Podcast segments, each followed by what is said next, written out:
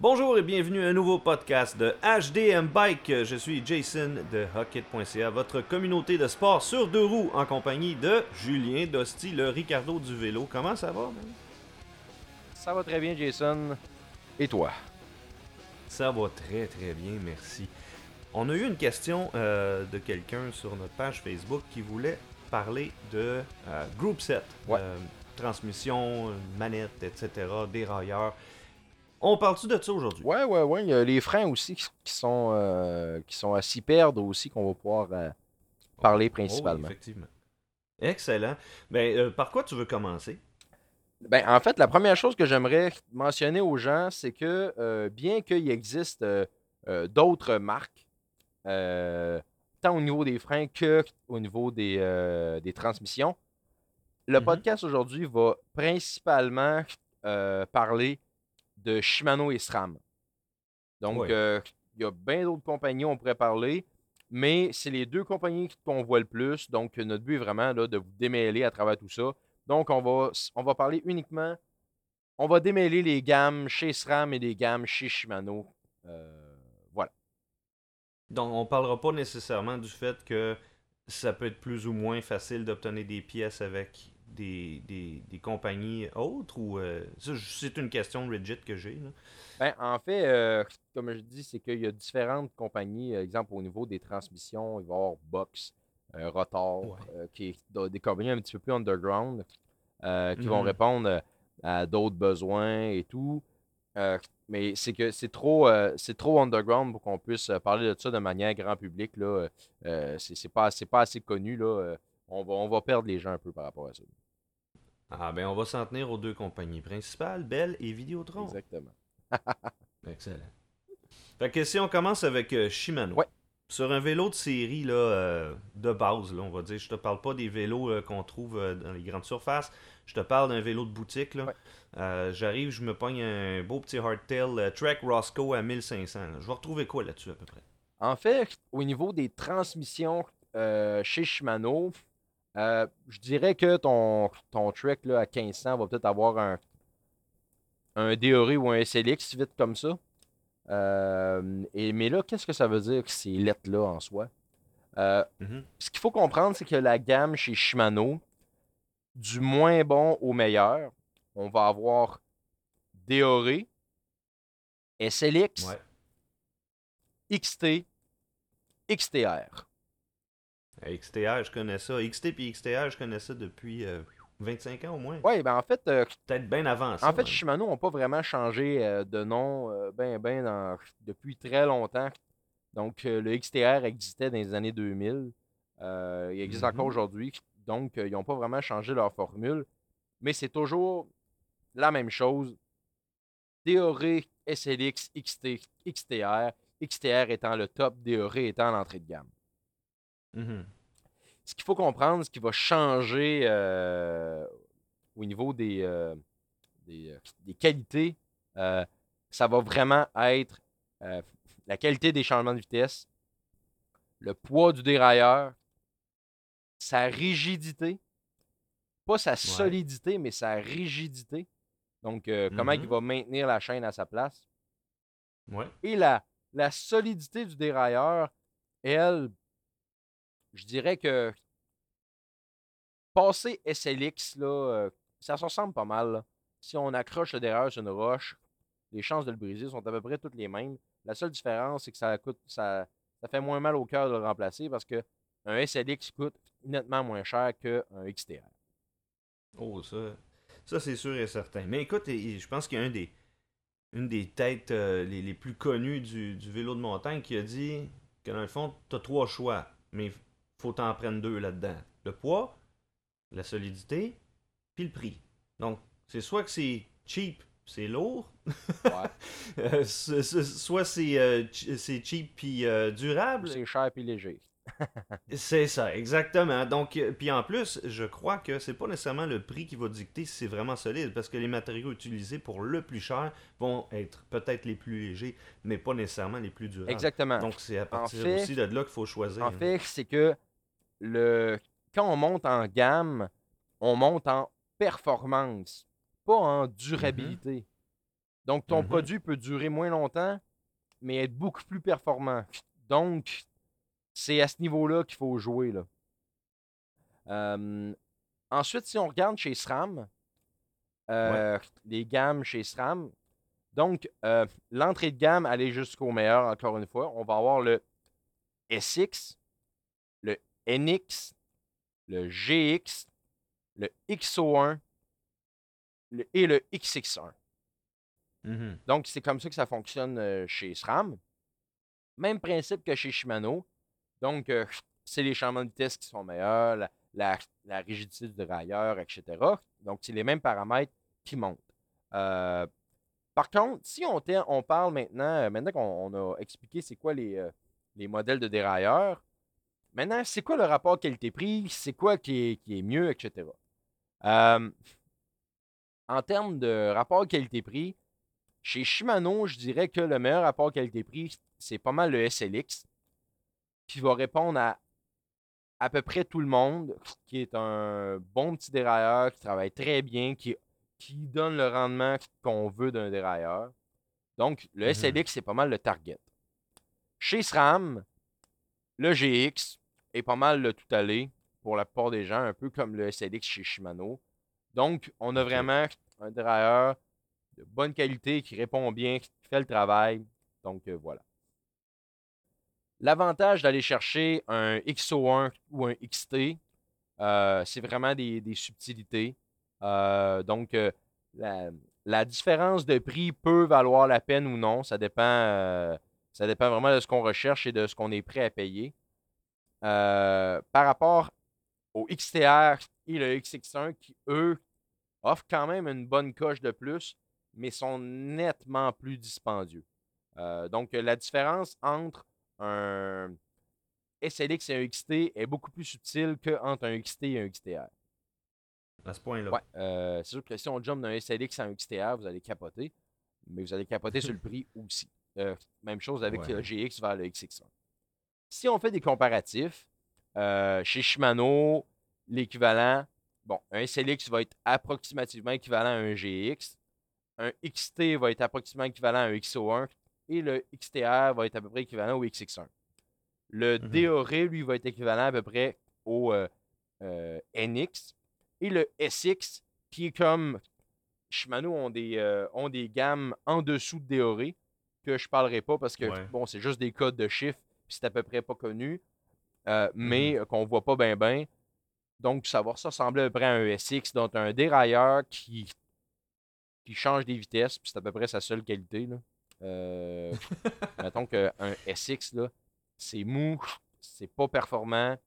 Mettons que euh, ça prenait un dérailleur parce qu'il faut bien en mettre un, là, mais c'est à peu près la seule. C'est à peu près la seule raison pourquoi il y en a un. Là. Donc, Ouais, ça peut, ça peut fonctionner pour quelqu'un qui, qui, qui en fait une, une utilisation un peu moins ouais, extrême. exactement. Il- C'est vraiment là, c'est vraiment du basic. Puis je respecte ça, c'est correct. Ça en prend pour tous les budgets pour que tout le monde puisse pratiquer ce sport-là, qui coûte très Mhm. cher.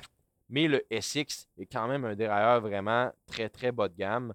Euh, c'est sûr que si on peut aller chercher un GX, là, on est pas mal sur une valeur sûre. Là. Euh, en termes de durabilité aussi, là, rapport qualité-prix dans le temps, là, euh, on n'aura pas besoin de changer de, changer de dérailleur au bout de deux ans parce qu'il est fini. Donc, euh, Ok. Là, il y a une fois, on a parlé, toi puis moi, de manette de dérailleur. Apparemment, là, changer la manette, ça fait des miracles. Ouais, exactement, exactement. En fait, c'est ce qui est le plus sous- sous-estimé. Euh, donc, si vous voulez améliorer vos changements de vitesse, améliorer la, la manette. Les compagnies, euh, c'est là où c'est là-dessus qu'ils coupent. La majorité des gens, quand ils magasinent un vélo, ils vont euh, regarder le dérailleur en arrière. Vont faire Ah, waouh, lui, il est monté en XT, c'est donc bien bon.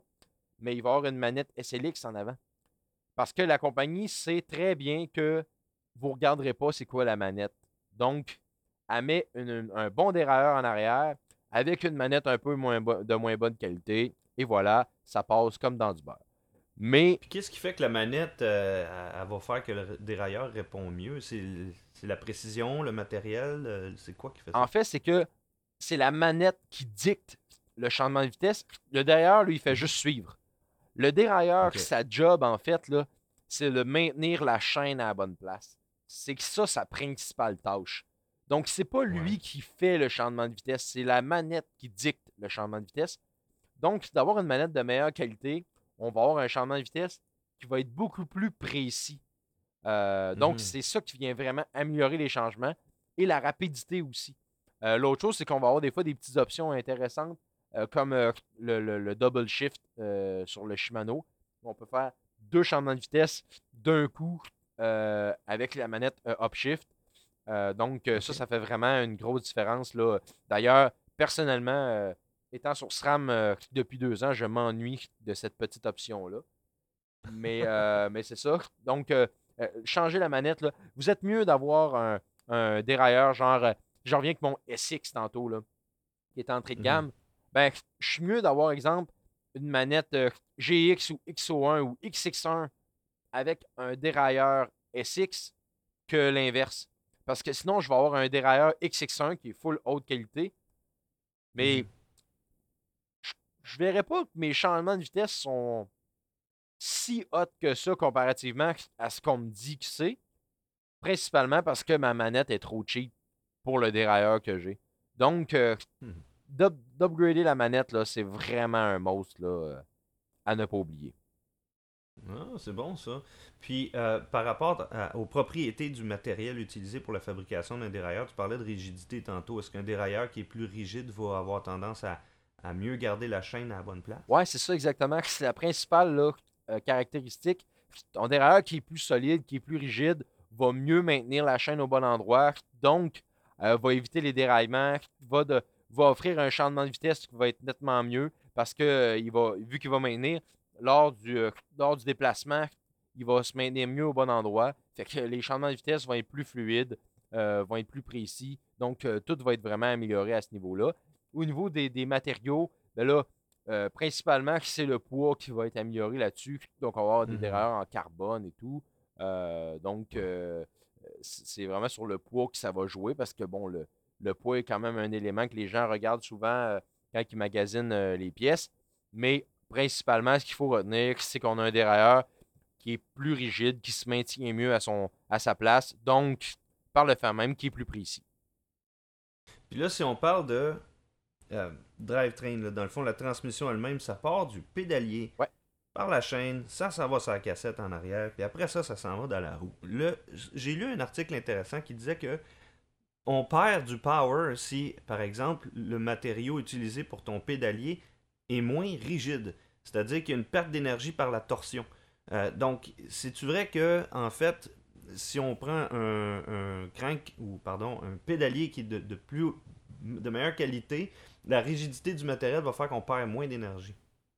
Bon, la réponse, c'est oui. C'est vrai, tu as raison. Par contre, c'est extrêmement négligeable par rapport aux autres upgrades qu'on peut faire qui vont apporter des gains nettement plus importants. Le, Ah. le- le prix d'un pédalier, exemple, on va prendre le max, là, un pédalier carbone euh, XX1, là, euh, Mhm. Achète-toi ça, mets ça sur ton vélo. Pas sûr que tu vas me dire, waouh, ça a révolutionné mon bike. Euh, Mhm. c'est quand même très négligeable comme impact. Euh, donc, je dis pas que ça n'a pas d'impact, mais moi, en tout cas, c'est pas là-dessus que j'investirais. Ça, c'est sûr. Mhm. Excellent. Maintenant, toi, dans le fond, euh, à partir du dérailleur, qu'est-ce qui serait ta ouais, prochaine c'est ça, j'allais dire. La chaîne. Mhm. La chaîne qui est quand même un, Ah, un ouais. élément négligé beaucoup. On met souvent des chaînes cheap, mais une bonne chaîne de qualité là, influence vos changements de vitesse. Contrairement à ce qu'on peut penser, là, une chaîne de bonne qualité influence vraiment les changements de vitesse. Donc, euh, Ah, le ouais. passage des vitesses, euh, la facilité là, de passage entre les gears et tout. Là. Donc, une chaîne de bonne qualité, ça va venir, euh, ça va venir jouer à ce niveau-là. Donc, il ne faut pas négliger une bonne chaîne de qualité. Ça va réduire le bruit aussi. Euh, souvent, le petit cliquetis Mhm. qu'on entend, là, souvent, on va réduire ce bruit-là. Donc, une chaîne de qualité a vraiment beaucoup d'avantages. euh, et parfois même va être plus durable. Par exemple, la, la chaîne euh, XX1 chez SRAM est réputée pour Mhm. être extrêmement durable, cette chaîne-là, comparativement aux chaînes plus bas de gamme dans le GX ou le NX, par exemple. Puis ça, je peux la mixer avec un autre groupe Oui, set, oui, oui, euh, ça, il n'y a pas de problème. L'important, en fait, au niveau des, des, des transmissions, manette dérailleur, ça doit rester ensemble. Pour le reste, théoriquement, on peut tout mixer. Et, euh, je pourrais mettre euh, un dérailleur euh, Shimano sur une cassette SRAM. là. Ça, ça va fonctionner. là. Il n'y a pas de contre-indication par rapport à ça. OK, OK. Donc, moi, mon vélo, il est venu avec une cassette Sunrace, puis j'ai du SRAM, ça va bien aller, il n'y a pas de trouble. Là. c'est ça, exactement. Tu pourrais mettre une Shimano. La seule importance, c'est de respecter le, vo- votre cassette, quel est le bon, euh, le bon free, free hub. là. Mais euh, ça, c'est un Mhm. autre sujet.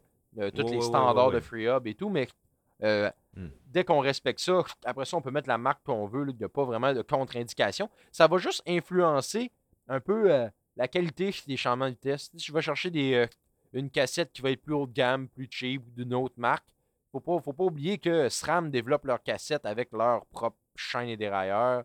Donc, c'est sûr que ça peut venir rendre un changement de vitesse un petit peu moins fluide, mais il n'y a pas de contre-indication. Ça ne sera pas problématique là, à ce niveau-là.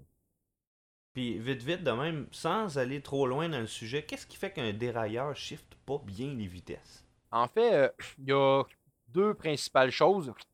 Un mauvais ajustement euh, débuté, donc euh, qui Mhm. nous donne là, les, les- la plage de déplacement du dérailleur. Et l'autre élément qu'on pense très rarement, c'est la patte de dérailleur. Euh, la patte de dérailleur euh, peut crocher avec le temps, euh, à manger des petits coups quand on va le déplacer sur le rack à vélo et tout. Et Ouais. une patte de dérailleur, ça doit être ajusté de façon très très précise. Une patte de dérailleur qui a euh, 2 mm là, de désajustement va faire en sorte qu'on va avoir des changements de vitesse, qui, des vitesses qui vont sauter, une vitesse qui embarque pas, etc. Alors que à l'œil, euh, ça peut pas se voir. Ça prend un outil spécial pour euh, mesurer ça. Euh, donc, si jamais là, vos vitesses, toutes vos vitesses vont bien, sauf une, deux ou trois vitesses maximum. là. Ouais, ça arrive. Des fois, on a comme une ou arrive, deux, là, qui eux autres là, veulent jamais bien aller. Toutes les autres vont bien, Mm. sauf ces deux-là. Souvent, Ouais. je dirais là, 90% du temps, c'est la patte de dérailleur qu'un- qui est comme pas 100% droite, qui vient comme euh, euh, déranger là, ces deux vitesses-là au niveau du changement de vitesse. Fait que euh, la patte de dérailleur n'est pas à négliger là, dans l'ajustement du, du dérailleur. Ah, c'est bon à savoir. Puis ça, c'est pas quelque chose qu'on peut faire si facilement que ça nous-mêmes. Non, ça prend un outil spécial pour faire ça. Donc, euh, à moins d'acheter l'outil, on pas juste d'aller au bike shop. Là.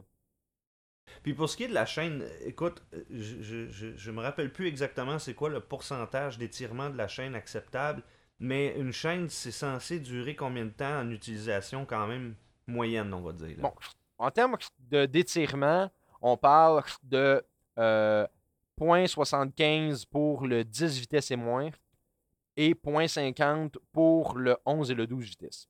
Donc, ça, c'est la mesure d'étirement. Mais Là, on parle-tu de 0.50 on parle-tu de 50 milliamps ou 0.5%? 0.5%? euh, non, ouais, c'est un, un pourcentage. C'est un pourcentage. Euh, ceci dit, euh, bon, en termes de durabilité, c'est parce qu'il y a tellement de choses qui viennent changer la durabilité. Euh, la manière qu'on va pédaler, est-ce qu'on pédale plus en torque? Est-ce qu'on pédale plus en moulinage? Donc, ça va influencer la durée de vie. Mhm. La qualité de la chaîne, la façon qu'on fait nos changements de vitesse. Est-ce qu'on fait des changements de vitesse toujours en puissance ou pas? Euh, Il y a tellement de Oh. paramètres qui viennent influencer que c'est difficile de dire ah, votre chaîne devrait vous toffer au moins X temps de kilomètres. Euh, c'est vraiment, vraiment. euh, c'est tellement relatif d'une personne à l'autre. Donc, achetez-vous le petit outil, là, ça vaut genre 15$. Là, puis vérifiez. Ouais, je pense que c'est la meilleure façon. Ouais, hein. vérifier, euh, une fois de temps en temps, puis quand ça dépasse le point de tolérance, change ça parce que si tu changes pas ta chaîne, tu vas user le reste. Puis là, ça coûte beaucoup plus cher à remplacer. C'est en plein ça. C'est en plein ça. Donc, euh, c'est vraiment là, euh, la chaîne coûte moins cher que changer le reste. Fait que vérifiez votre chaîne. C'est à peu près le, seul, le, le meilleur moyen parce que je peux pas établir de ligne directrice par rapport à ça. C'est trop relatif d'une personne à l'autre. Ouais, ouais, ouais, c'est ça, exactement. Ok, parfait. Euh, Bon, donc à date, on a parlé euh, du dérailleur, on a parlé un petit peu du pédalier en disant que c'était pas nécessairement ce qui mérite le plus d'attention. Oui et non, ça dépend de nos priorités, mais en réalité, d'aller changer ton pédalier fera pas une si grosse différence que ça. Ensuite, on a parlé de la chaîne, on a parlé de la manette de dérailleur. Maintenant, là, on peut-tu parler de frein? Ouais. Parce que ça, là, c'est terrible, le nombre de choix qu'on a, parce que là, il y a plus d'aftermarket. Ouais. Euh, Il y a, y a- y a des, des- de l'aftermarket dans les plaquettes. Il y a a, d'autres marques que justement SRAM et Shimano. Mais là, on parle pas de Box Component. On parle de beaucoup de compagnies. là. Ouais. Juste les premières qui me viennent à l'esprit euh, Magura, euh, euh, Tektro. Bon, il y en a plein. Donc, c'est là qu'à ce moment-là, on, on- on a la possibilité d'aller à l'extérieur de ce qu'on nous offre de série. Principalement, OK, je vais démystiquer vraiment les gammes chez Shimano et SRAM. Et Mhm. on va refaire un podcast qu'on va juste parler de freins pour vraiment aller tout démystiquer les autres compagnies plus aftermarket. euh, C'est quoi les avantages, qu'est-ce qu'ils offrent, etc., etc. Donc, c'est ça. Là, on va vraiment s'affairer sur SRAM et Shimano pour vous démystifier parce que 90% des vélos que vous allez rencontrer vont être sur ces compagnies-là. Donc, vous permettre de vous, de vous démêler un peu. Euh, donc, chez Shimano, en fait, c'est simple. C'est exactement comme les dérailleurs. DORE, SLX, XT, XTR. That's it, that's all. Pas plus compliqué que ça. C'est tout. OK. Puis dans- chez, chez SRAM, c'est la même Non, affaire? chez SRAM, c'est là que ça se complique. Ah ah. OK. Chez SRAM, on va avoir le code, le G2 et le level. OK. Le G2 qui est euh, le nouveau guide. OK? Pour ceux qui connaissaient Mhm. l'ancien guide, le G2 remplace le guide. OK. ce qu'il faut comprendre, c'est que chez SRAM, OK, entre le code, le G2 et le level, euh, donc on va avoir une utilisation qui va être euh, différente selon chacun. Donc un level qui est plus un frein de cross-country, un, un G2 et un code plus enduro, downhill et tout. Mhm. Donc, euh, ce qu'il faut savoir, c'est que chez SRAM, eux fonctionnent par code de lettres. OK? Donc, euh, par exemple, OK, euh, on va avoir le code, le code R, euh, le code RSC. Euh, donc, pourquoi qu'on va avoir ces, ki- ces- ces- ces lettres-là?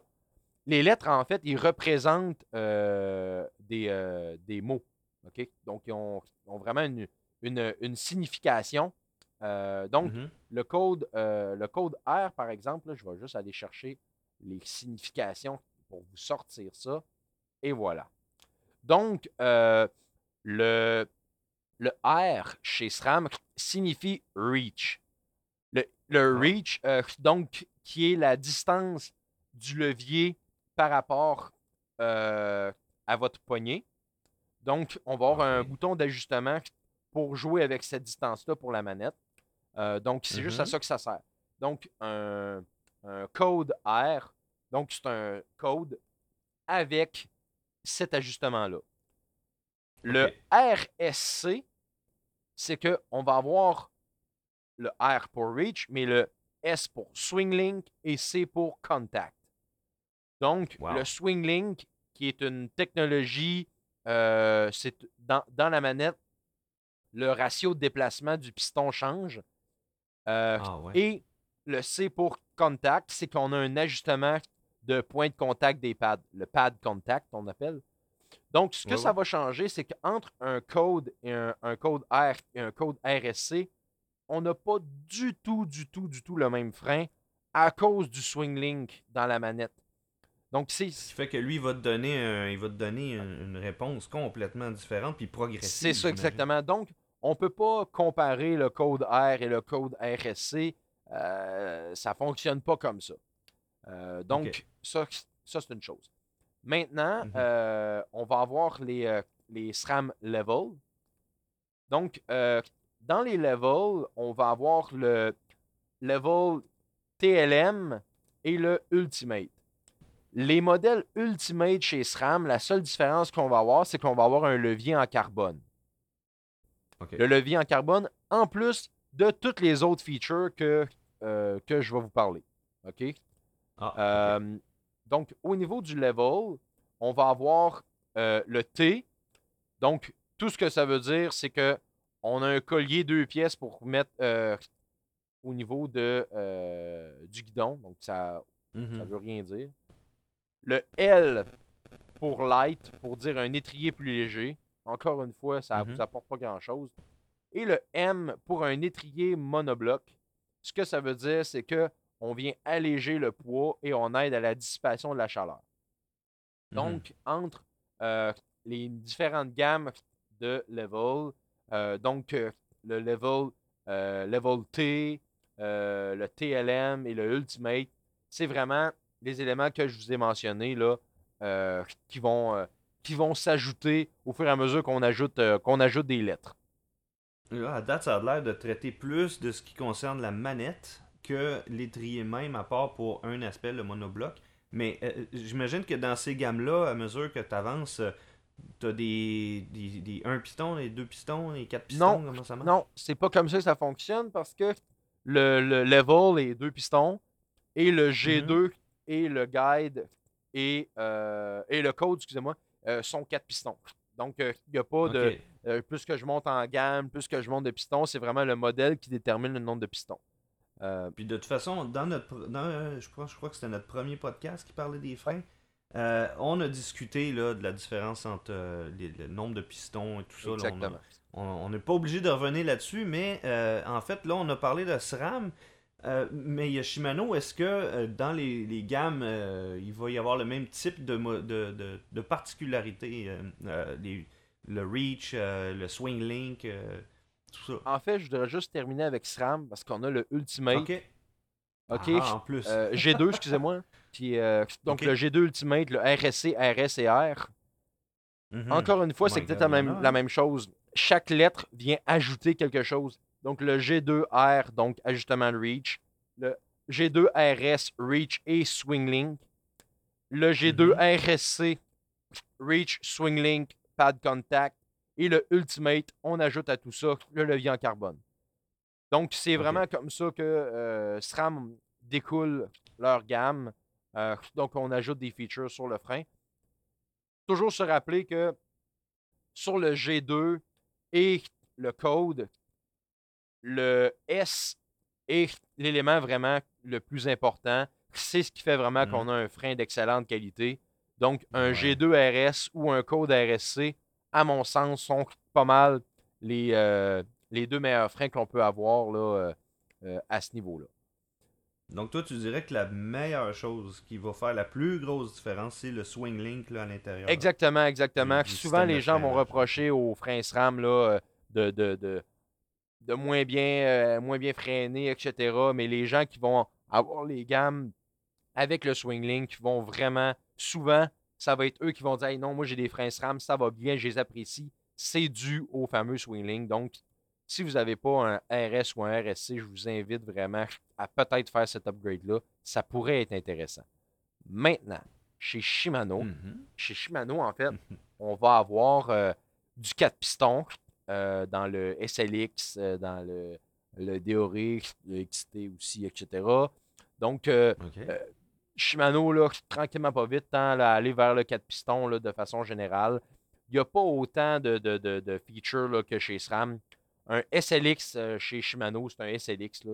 Il n'y a, pas, euh, a pas 50 000 sortes de SLX comme il peut avoir euh, un G2 où c'est qu'il y a quatre modèles de G2 différents chez SRAM.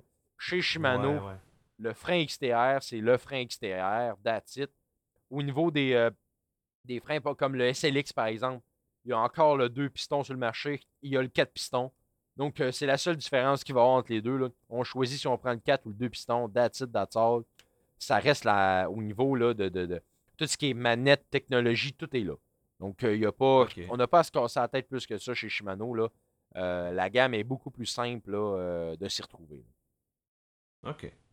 Donc, quelqu'un qui ne connaît pas dans quoi il veut s'en aller, c'est sûr qu'il y a tellement de précision, tellement de choses à chercher que tu peux te dire Ah, tiens, je vais aller me chercher des codes R. Moi, j'ai entendu dire que code R, c'est cool. Ben, tu vas te chercher ça, mais il te manque une affaire qui pourrait faire une grosse différence. Oui, exactement. C'est le fameux. Avec Shimano, c'est un peu moins compliqué. Tu as plus de dénominations, ou si on veut, de, de, séries ou de classes. Là, mais chacune va aller chercher une particularité au lieu que tu te trompes un peu peut-être à cause du nom, euh, sans nécessairement avoir la bonne option. C'est euh, ça. Donc, quand on magazine, c'est important, pareil. Exactement, exactement. Euh, c'est ça. entre un, un code de base puis un code RSC chez SRAM, j'ai pas du tout le même frein, même s'il porte le même nom. Alors que chez Shimano, comme tu l'as dit, ben un SLX, c'est un SLX. Puis juste une question comme ça, quand tu achètes un set de freins de vélo, tu peux-tu acheter juste une manette ou juste un étrier ou bien c'est un kit qui vient tout ensemble, tu peux rien faire, c'est ça? Non, ça s'achète tout ensemble. On peut pas acheter. Euh, en fait, là, même très rare qu'on peut acheter à part. Et souvent, c'est très, très, très cher. Là, euh, acheter juste une manette là, euh, ou juste un étrier, là, c'est vraiment très, très dispendieux versus acheter un frein, un frein entier. Donc, Mais techniquement parlant, de toute façon, tu as une hose qui est scellée là-dedans tu peux pas euh, séparer les deux éléments sans causer de, de problème par la suite. Tu es aussi bien de l'acheter. C'est comme ça que ça vient. C'est ça, exactement. exactement. Il y a différents types de hausses, différentes grosseurs, etc. Donc, on ne peut pas vraiment dissocier les éléments ensemble. Donc, euh, si j'ai un, un, SLX, ben, j'achète le frein SLX dans son, enti dans, dans son entièreté. Ça vient-tu avec le rotor aussi? Non, les rotors sont toujours à part. OK. Le rendu là après ça, il y a les pads aussi qu'on pouvait changer. Les pads viennent toujours avec le frein. Euh, donc, dépendamment du modèle de frein qu'on achète, des fois ils viennent avec des pads en résine, des fois des pads en métal. Donc, euh, ça dépend juste euh, du modèle qu'on du modèle de frein qu'on achète. Donc, je pense que des SLX, ça vient toujours avec des pads de résine, je pense, si ma mémoire est bonne. Ou, donc, c'est ça. Mais après ça, quand vous allez changer, ben, vous pourrez décider de mettre des résines ou des métals. Euh, ça. aussi, encore là, bon, on pourrait en parler très longtemps de tous les types de pads, tout ce qui existe. mais on en a parlé dans notre podcast sur les freins. Mais euh, c'est ça.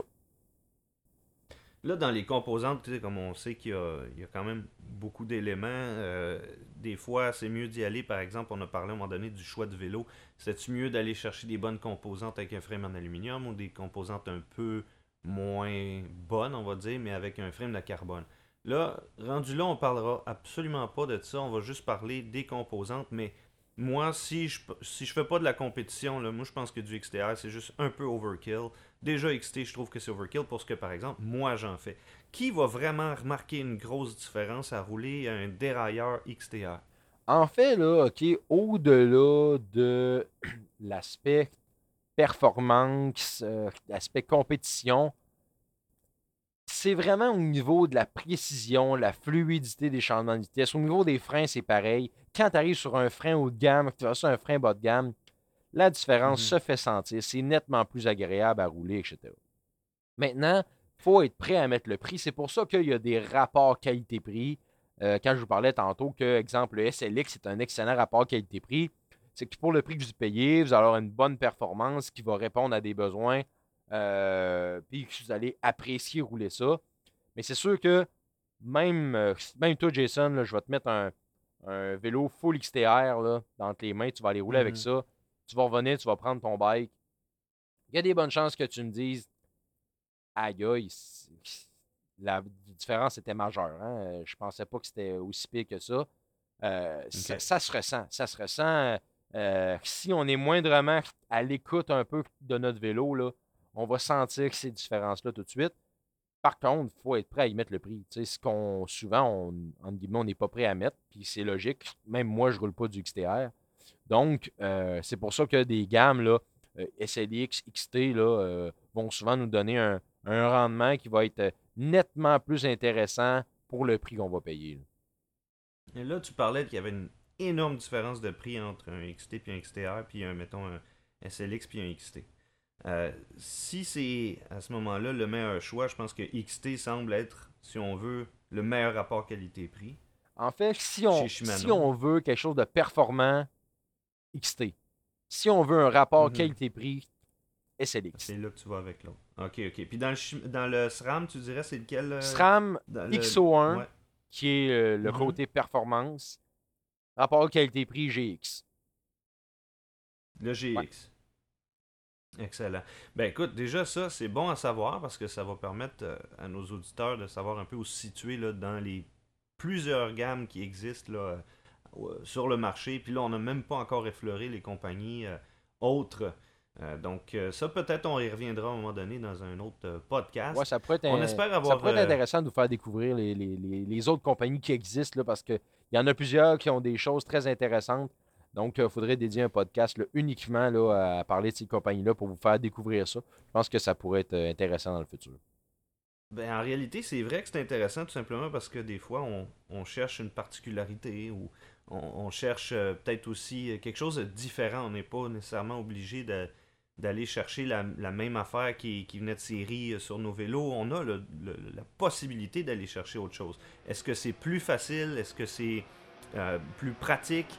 On pourrait en discuter, effectivement, ça serait plaisant. Ouais. En attendant, merci beaucoup, Julien. ça m'a fait plaisir encore une fois de jaser avec toi. Yes, mon Jason, c'était toujours agréable.